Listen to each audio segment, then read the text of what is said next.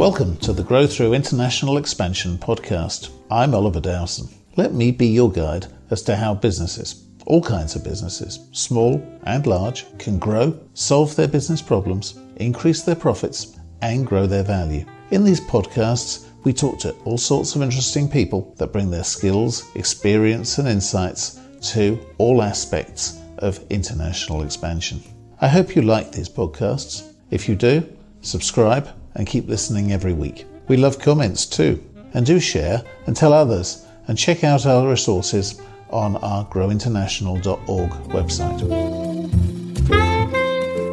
Augmented reality. It sounds so exciting. Put on the magic glasses, escape to another world, but let's come down to earth. It's certainly a technology that promises amazing things and with the right application can bring huge benefits to business. In this podcast, I'm talking with Patrick Liddy, founder of Utility AR. They've developed a great application of augmented reality, or AR as it's abbreviated, used for engineering. Patrick is himself an energy engineer by profession, and he's certainly a true innovator. Back in 2006, he founded Innovation Energy in Dublin, which was one of the first electricity demand response systems in Europe. He went on to sell that to a US corporation before, more recently, starting Utility AR. When you have a moment, take a look at Patrick's video that we've posted on our growinternational.org website. It'll help you better understand what we're talking about. But right now, imagine that you're an engineer going to fix a complicated piece of equipment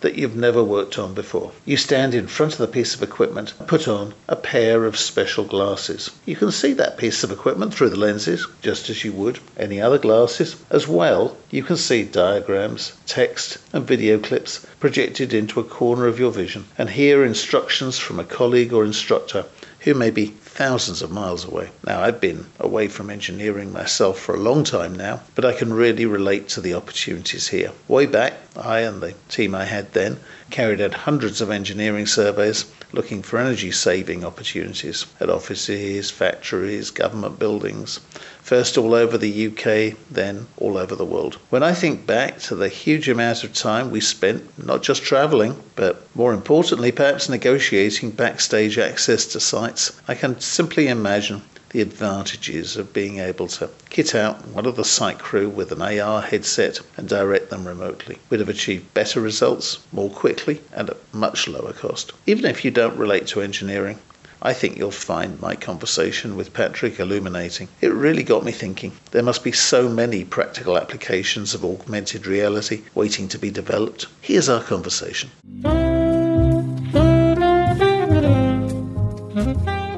Patrick, welcome to the Grow Through International Expansion podcast. Thanks a lot, Oliver. Delighted to be here. So, I know that you're into um, a very clever application of augmented reality for engineering. Can you first talk us through what augmented reality is, how, how it's different to virtual reality, and what you're actually doing with it? Certainly, certainly. Well, um, just to explain, first of all, virtual reality, which you're probably more familiar with and is more famous, is where you're wearing a headset which closes you off from the world and puts you in a virtual space so you can um, imagine you are anywhere else in the world. And that's got a lot of uses. But we're really more interested in augmented reality, which is um, a, a technology where you're wearing transparent glass, where you can see the world around you and uh, virtual information is projected on that glass as well as you still being able to see the real world. So uh, that means that um, you are safe, uh, you are aware of your surroundings, but you have access to virtual information um, which might help you get certain things done. So you're sort of seeing two things at the same time? You're seeing two things at the same time. So to give you um, an, an example that you have experienced in the real world, when you drive the car, you sometimes put the newspaper on the dashboard of the car. You can still see the street, you can still see the world around you, but you might also be able to see the newsprint, which is sort of projected on the glass of the car, quite faintly. Well, we, we do something similar in augmented reality, except it's being projected on a pair of glasses that you're wearing. So, in our use case, we're interested in uh, helping technicians get their job done.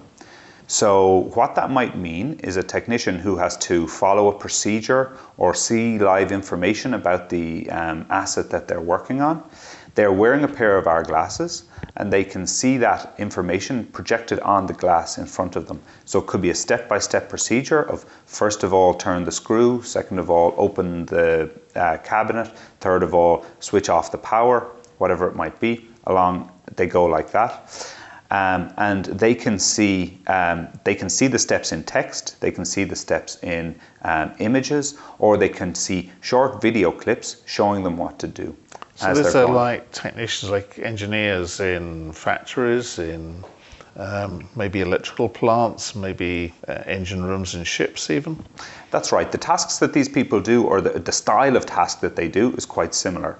Whereby very often what they're doing is um, they're doing a maintenance task, which you can predefine the way they want it to, to it to be done, mm-hmm. um, and you want them to follow that procedure step by step.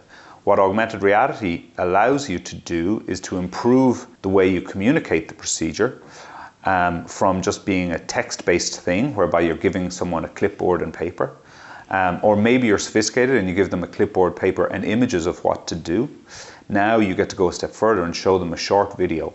So if it is that you want them to turn a handle, um, they can watch a three second clip of someone turning the handle and they see how hard do I have to push this handle? Is this a sticky kind of handle where you have to push kind of hard?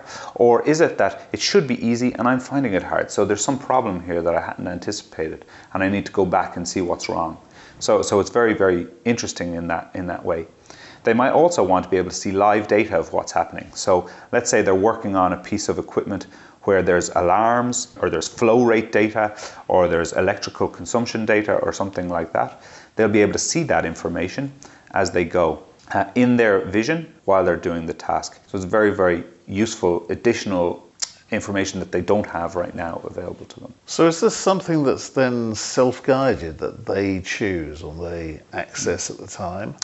So, or is it to some extent using a human as a remote control robot? And mm. So, so, so uh, in the first instance, um, it is a, a self-guided or the glasses guided thing. So it can be that the glasses recognize the asset that you want that the technician should be working on, and it can so, recognize. So it says this is this style, this is this piece of equipment because it recognizes the size and shape. Correct, correct. So this is um, air handling unit one two three. We're validating that it is air handling one two three, not air handling unit one two four, and you're working on the correct one. Right. And here is the specific information about this one. And, and as I said, the, it can guide you in a more visual way than uh, what we previously have been able to do. But then the second instance, which is sort of um, uh, the, the further guidance is if that technician encounters a problem and they want to get a colleague to assist them, right now what they need to do is use the phone to ring a colleague and try and describe verbally what they're looking at and the problem they're encountering, yeah. or they need to call on that colleague to come to site to have a look at the problem that they've encountered. What you can do with augmented reality is you can do a remote advisor video call whereby the, the glasses are a computer in and of themselves, and they can do a video call where the, the colleague at the other end is seeing what the glasses are seeing forward on.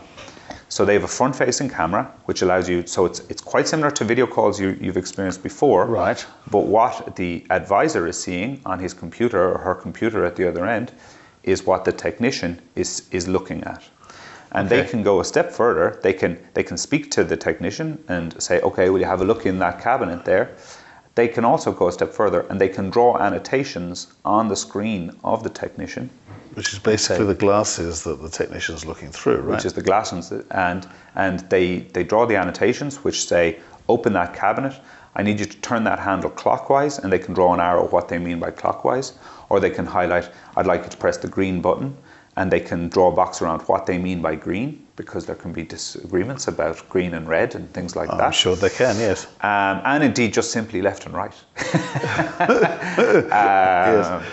So, so in that way, we, it, it's a whole new paradigm whereby you can communicate much more visually and less text, but also you can um, provide remote advice whereby you have expertise in one part of the world and you can share that with um, a colleague who's in another part of the world. I was going to say because I mean I've in my working life I've often experienced um, uh, engineers or um, people who've had to actually travel to the other side of the world for what would amount to a one hour fix on a piece of equipment or to actually set something right simply because it's been impossible to describe over the phone or um, it can't be seen. Usually the phones aren't, you know, well, in the old days the phones weren't anywhere near it and mobile phones can't be used. Um, issues like that come up and also there's the language problem. Mm. So it's not just, you know, the color being colorblind between red and green, it's also potentially not understanding what the words mean. You're, you're completely right. And uh, from my past life working in the um, energy and utility sectors, I experienced scenarios. I mean, you you you alluded to a one-hour fix. I, I drove across the country to do a 30-second fix uh, in, in, a past life, and that was nothing bad about the technician who was there. He just couldn't see it for an hour. he just couldn't see it. He couldn't see it that this thing was backwards. It was yeah. just a simple thing. Right. Um, uh, so those sorts of things go on. Now, you're a man who likes to travel. I know that, and we're not going to do away with all your travel. There's times where you still you need to still need to send someone uh, to to do whatever task it is, but in an awful lot of cases, this sort of technology uh, avoids unnecessary travel, and that's where we're, how we're thinking about it. I, I, can see that, and I can also see the advantage of being able to do something much quicker because if it's a matter of finding finding the right person um, and getting them on a plane and getting them to another place that could be days, literally, mm. even a, even if someone's sort of ready to move immediately. Um, yeah, so. so. So, the savings can be significant in all sorts of ways. So in the first way that I talked about, where you want a, a technician to follow a procedure, you the, the, the savings could be measured in percentages. So you say the technician can do the job 20% faster because we're communicating how to do the job more effectively to them. Okay. Right. So you say, well, there's a 20% or 50% saving or whatever it is, and it depends on the nature and the complexity of the task that you're asking the technician to do. The second aspect is, yeah, the remote advisor video calling, and then the measure is better in days, where you say, we have a problem in Germany. We need to send a technician from London to go to Germany to look at this problem. When is the technician going to be able to catch a flight? Well, his kid has a birthday party tomorrow, or mm-hmm. or or there just isn't another flight until tomorrow morning, or whatever. Sure. And um, the saving can be measured in days, which in many businesses is make and break. You know, you, the absolutely. figures that you talk about are absolutely enormous. Absolutely, I can see it being used in areas other than engineering as well. I think there must be, um, not sure I can think of them right now. You probably know better than me, but there must be other areas in which things like this are highly valuable. Yes. Well, I mean, my the the, the company that we are, our, our DNA and our background is is engineering. It's technicians, it's factories, it's utilities, that sort of thing. Mm-hmm. But um, I know that there are companies looking into this for medical purposes. So if you sure. have uh, here in London a expert on a particular operation and there is someone in Nigeria who needs assistance on, on, on that um, surgery or that particular issue, well, he can be getting guidance from um, the local surgeon here in London uh, to, on, on how to do that task uh, more effectively. So that's, that's a really interesting thing.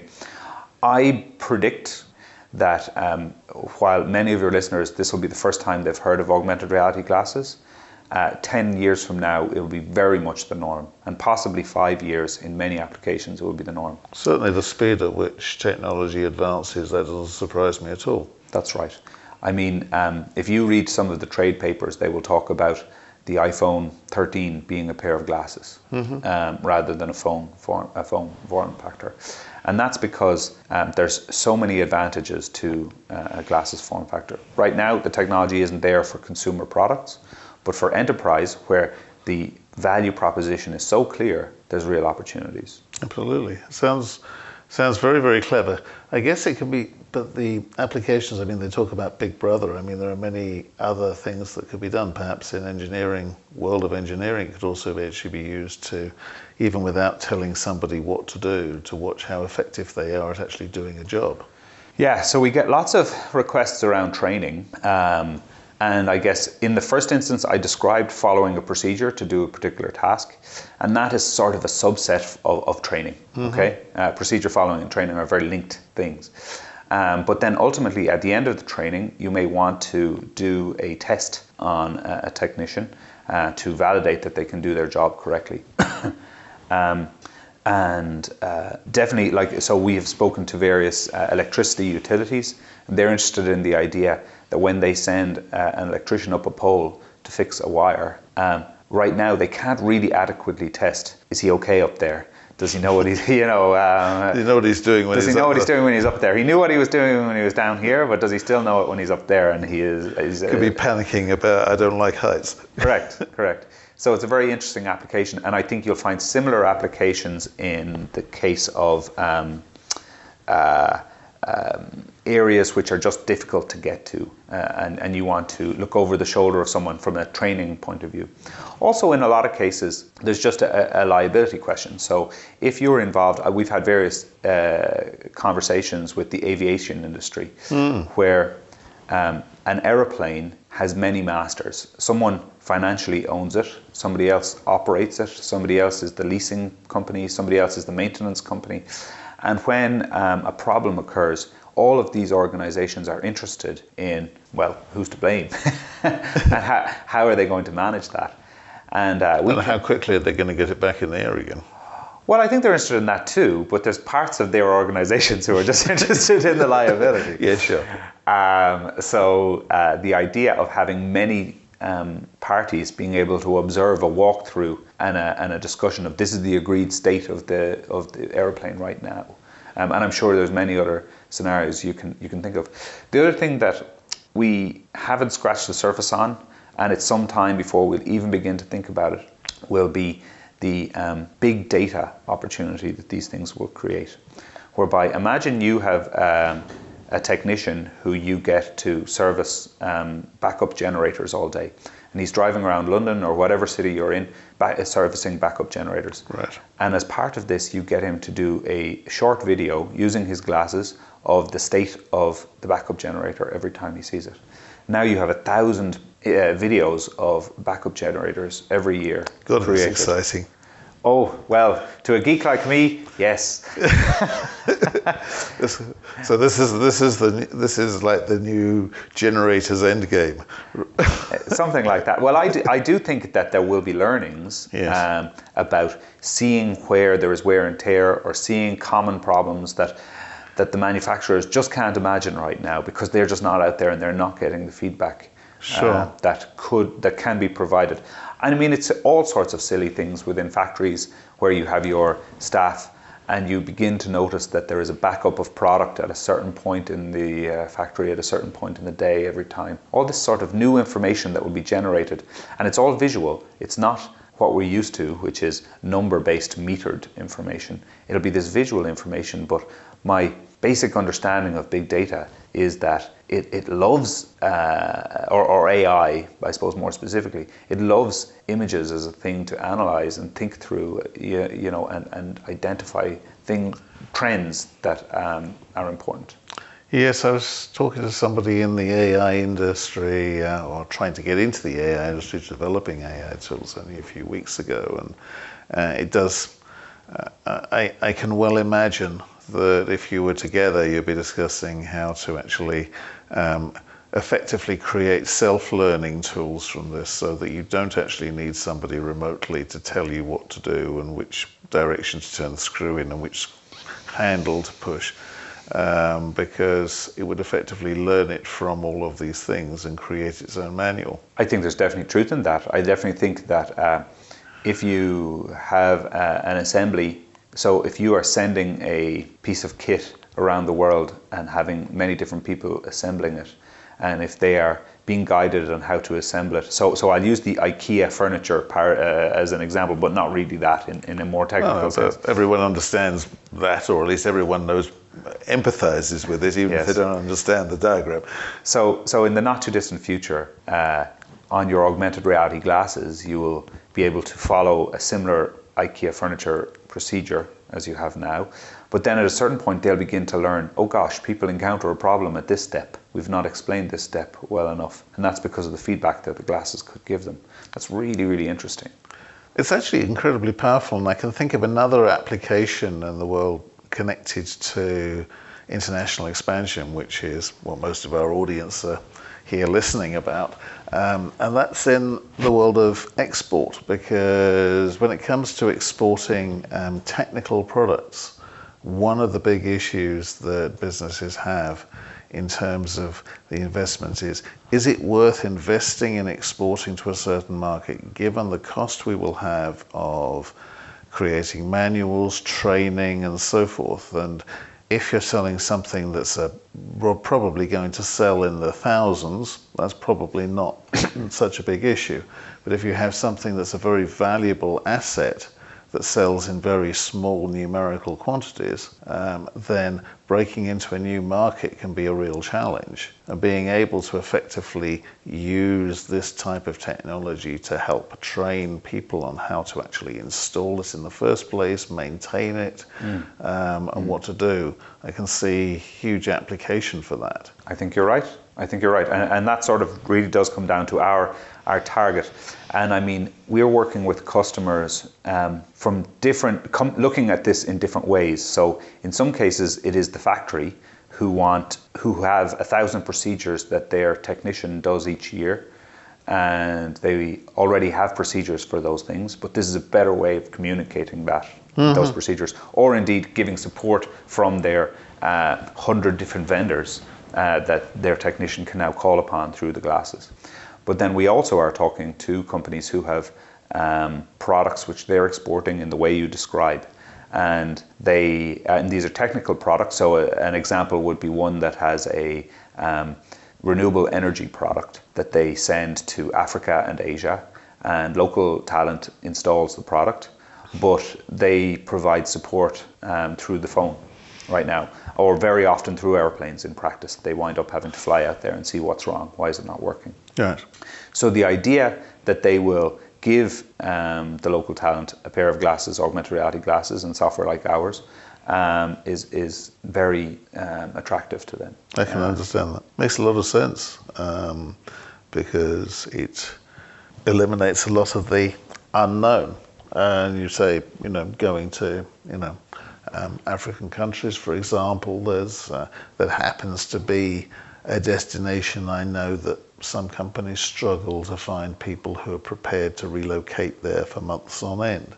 Um, and I was working recently with a business that is um, selling a technical product to Angola um, and I can estimate, you know, that's the sort of thing that they would really have loved to have had at the time because having shipped um, a million dollars worth of equipment out to Angola, um, they then really struggled. It sat around in incompletely installed for months before they could actually get out there and discover that, in fact, really very simple instructions have been omitted. Uh, it's almost as simple as, you know, there's back instruction manuals 1 to 10 and somebody left number 8 out of the book, out of the packet.